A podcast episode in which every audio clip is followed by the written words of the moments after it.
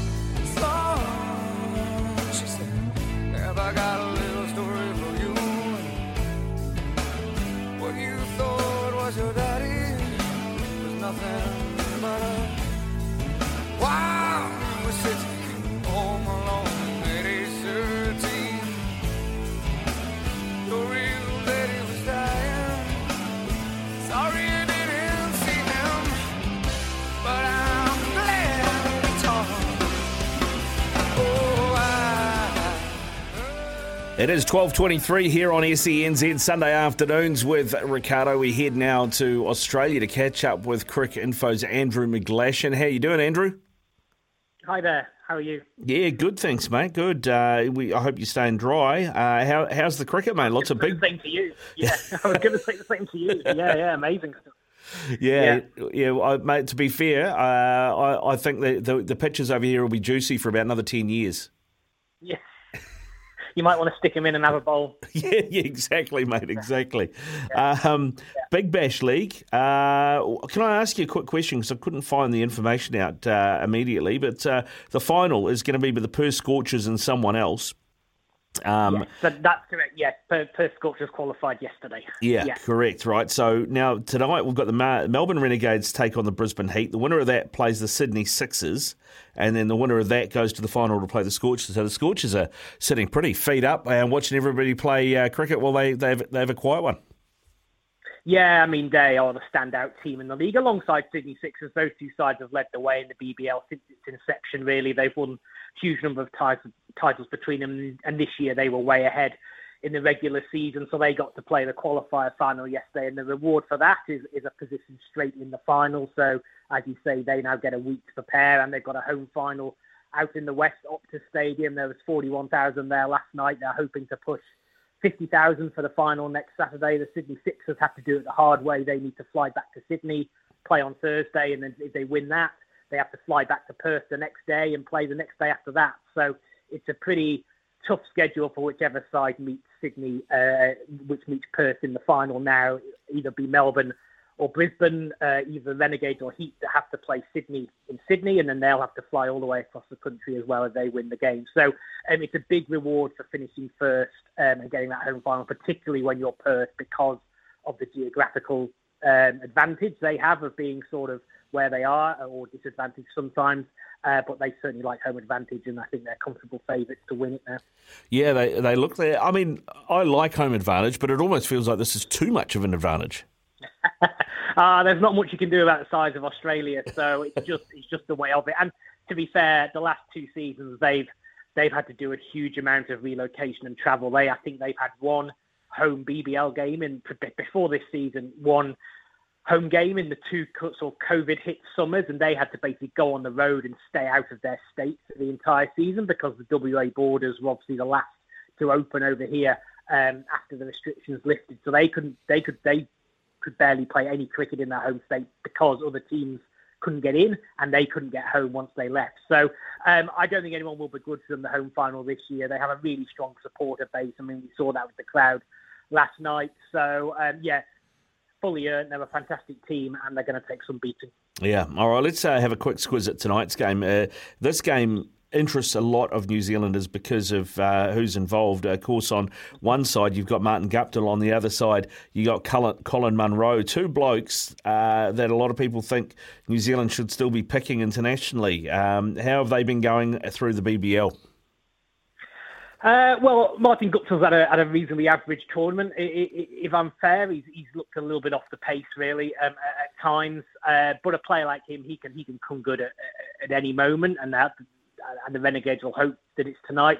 Uh, Munro stint at the ended a few weeks ago. He's now out at the, I think it's the ILT 20 um, in Dubai. It might be the SA 20 disaster. I can never remember where players are these days, but he did basically half the stint with Brisbane, he, he played one remarkable innings, got a, a 98, which almost saw them home in a, in a tremendous run chase, but they fell just short. And actually, it's been the Heat's late season run. They've won five games on the bounce now, and they look to be really struggling to make finals. They obviously won the eliminator the other night against Thunder with a terrific uh, with a terrific performance. They've been boosted by Usman Khawaja and Marnus Labuschagne being available. They'll play their final match tonight before heading off to India with the test squad next week. So the Heat will want to make the most of them uh, tonight. So it's tough one to call tonight. Uh, Melbourne Renegades home advantage. They've played some some solid cricket this season without ever looking quite um, a powerhouse side. Aaron Finch had a very good season, which has been a good story. So tough one to go, but with with Khawaja and Labuschagne available, I just fancy Brisbane Heat to win this one.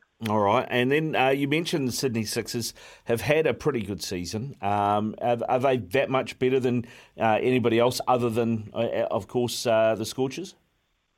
Oh, I think they are better. How much better in T20 is always a debate because ultimately it comes down to one performance. Then um, I do. I mean, the other thing for them will be coming off the disappointment of last night's uh, outing in Perth. They were not at their best, um, although they made a game of it for a little while in Perth Scorchers run chase. I do think there is daylight between Scorchers, Sixers, um, and the rest, but that doesn't necessarily mean much come finals. It will be interesting though to see which side gets through tonight. If it's Heat, they're that actually might work in Sixers' favour because they're going to lose three players to the India Test squad. Khawaja and Labuschagne, who I mentioned, Matt Renshaw will also leave for the Test tour, so they're going to have a really patched up batting lineup if they do get to the SCG on Thursday. The Renegades, um, they're not losing anybody to the Test squad, so they'll have the same side together. So if they were to win tonight, you'd think they'd be the more stable side and probably the tougher opponents to go into that Challenger final. But yes, I, I do I do think Sixers are, are, the best of those three teams. Whether they win on Thursday, that's the lottery of T20. Yeah. Uh, what about the Sixers? I mean, they're going to lose Steve Smith, I'd imagine. Is Sean Abbott going to India yeah. as well? No, he's not. So they, will they, so of, of the guys who played last night, it's just Steve Smith. They'll lose. They will also lose from their squad, and neither of them played last night. Nathan Lyon and, and Todd Murphy, the two off spinners. Um, Todd Murphy's actually probably the bigger loss for the T20 side than, than Nathan Lyon. Lyon only played one BBL game this season, and they managed a little knee niggle he had, although not convinced he would get in their best T20 side anyway. Todd Murphy's this young offie who's going on his first tour, and he's very highly regarded. So they're, they're sort of had to go through their bench strength of spin bowlers. They played both of them last night in Perth, which was a curious selection decision. I think in hindsight, they would rather have played another seam bowler over there, having seen how that pitch ended up playing. Um, so yeah, the Sixers are going to be challenged too. They're going to have to find a new opening bat, and no one's going to replace Steve Smith. But what the Sixers have is a real sort of team ethos, team spirit. Smith didn't get many last night, and then Moises Henriques and Jordan Silk got Sixers up to a total which wasn't far off being being competitive. They were probably 10, 15 short of really giving Scorchers um, a tough chase there. So, pardon me, home ground advantage on Thursday. Um, I still think the Sixers can do it, even though Smith is leaving. Yeah, all right. What about Perth? I mean, uh, uh, I don't know if they're going to lose anybody, but interesting to see Cameron Bancroft opening the batting there and, and, and sort of coming good. He, is, he's if he's not going to India, who's going to be the sandpaper monitor for the Australian t- Test team? I think I think we've moved on from that as much as perhaps some some people overseas like to still still bring it up. But no, I mean, I mean, yeah, he's had a he's had a terrific season opening the batting. He's not in the Australian mix um, at the moment. Um, they just have a really solid, well, a hugely strong squad, and they are losing a few players to the India tour. Rather, Ashton Agar didn't play last night. He's already in camp here in Sydney ahead of the tour. Uh, Lance Morris, the fast bowler, who played last night, he's also he's also in the test squad, so he won't be available uh, for the final. But they've become very used to seeing players come and go. Even before the season, they had, they had to make a whole raft of changes. They actually lost all their original overseas signings for a combination of, of different reasons and had to bring in a whole new host of players. They then saw players in and out of the test squad. Mitchell Marsh has been injured all season, and yet they're still in the in the final. So they they really know how to make the most of their depth, um, and I, I'm I'm pretty sure they'll be confident of covering, particularly as they've got home ground advantage, um, covering um, those losses there. They'll hope that Matt Kelly's back. He had concussion and missed yesterday's game. Uh, they don't think Jhye Richardson, who is their sort of lead strike bowler um, and was in brilliant form before this, latest injury, he, he's done a hamstring. They don't think he's going to be up in time for the final. But I still think they'll be confident of covering those bases. They really are an extraordinarily strong T20 side. There's an interesting story coming out of Australia about David Warner feeling exhausted um, ahead of the Test tour to India. Uh, apparently, not going to a cricket awards dinner where you have a couple of wines and eat something um, is going to make all the difference. Uh, what have you made of this and, and his form? I mean, are you surprised he's still in the Test setup? Uh, no, he made 200 two Test matches ago. So um, no, I mean he, he, came through that little he, had a lean start to the to the Test season, was struggling a little bit, but then that, that double century in his hundredth Test MCG, that was a monumental innings. There is still a debate about whether he is past his peak, and I think he probably is past his peak as a as a player. Generally, at 36, when the edge goes, it generally doesn't return. Um, but he's still he's still a very good player. On the comments of him being tired, look, I'm I'm not against sports people being honest. If we, we sort of slam sports people when they're a bit dull and they don't say stuff, and then Warner comes out and gives a quote that becomes a headline, and everyone used it. We all used it, and kind of if he says he's tired, he's, he's tired. He has to be fair. He's played as much cricket this season as any of the Australians. Actually, he played all the one days and T20. The, the Australian season started way back in August, end of August this year or last year. He played all the one days and T20s that were there. He played all the World Cup. Uh, then he, he played the five Test matches, and then he's had this BBL stint um, when he's come back into the league for the first time in 10 years. Some people don't like the comments, some people don't like David Warner. That's just that's just the nature of the beast.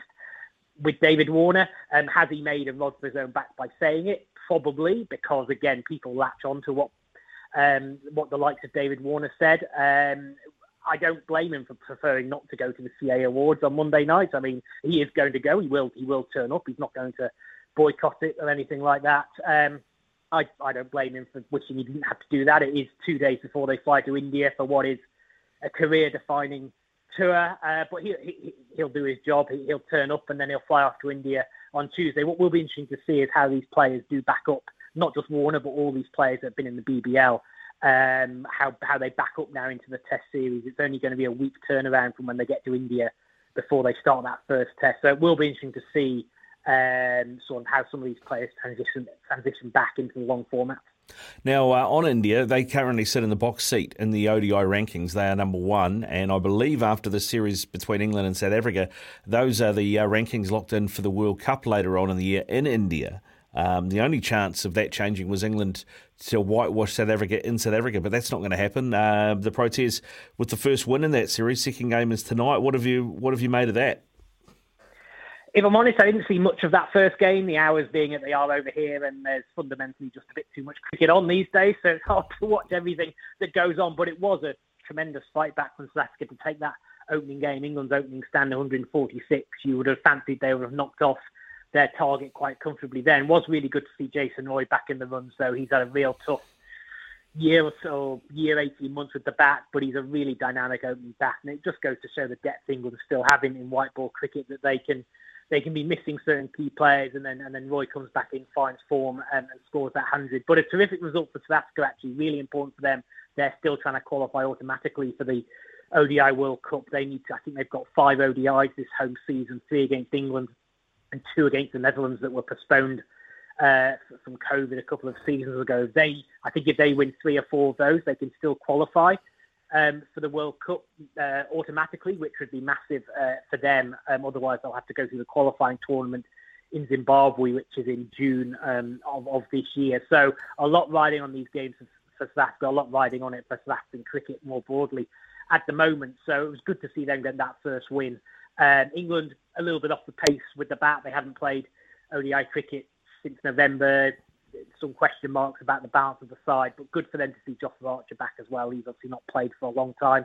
Um, so yeah, we'll see what happens in the next game today. Yeah, I mean, I'm looking at that 11 from the England team, and I know there are certain players that don't play um, all formats for England, but how uh, how many names are missing that you would expect to rock up in game one at the World Cup in India in, in October?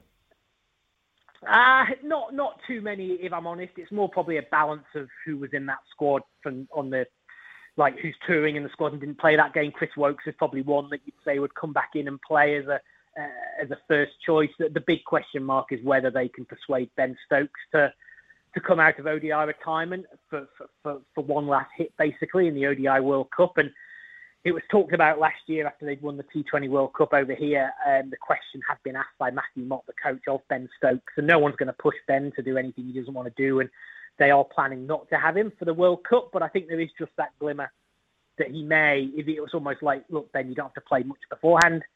We know what you can do.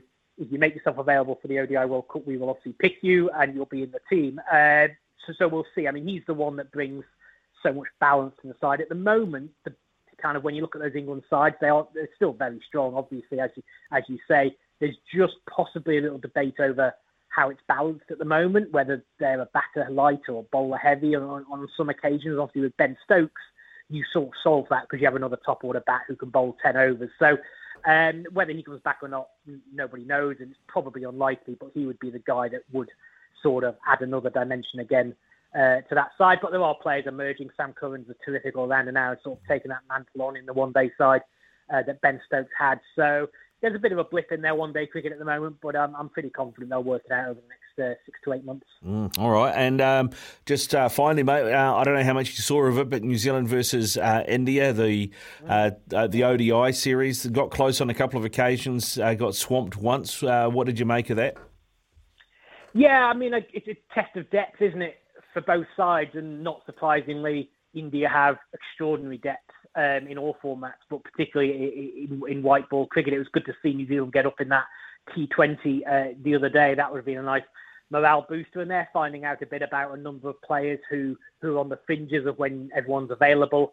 Um, we've seen this for a number of sides over the last couple of years that, that, that they use some of these tours to sort of test their bench strength. They're also aware of you can't pile everything on a small number of players. Obviously, there's a couple of players, noticeably one, obviously Trent Boult, who is, is no longer a part of that setup, at least for now. Um, so, so they're having to find ways to to move that side forward. They're obviously starting the building process towards the ODI World Cup as well in October. So I'm not surprised that India came out on top in that ODI series. Uh, like I say, good to see New Zealand take a take take the T20 the other night to to, to make that series interesting. Um, yeah, I think it'll be all eyes on the New Zealand home summer, or the, the latter half of the New Zealand home summer when they get back and see whether they can pick up their test form against England and Sri Lanka and see whether they can bring a bit of stability back maybe to the white ball cricket, have a, have more of the first choice players available before everyone moves into the IPL break, and then of course the final build up to the ODI World Cup um, in October.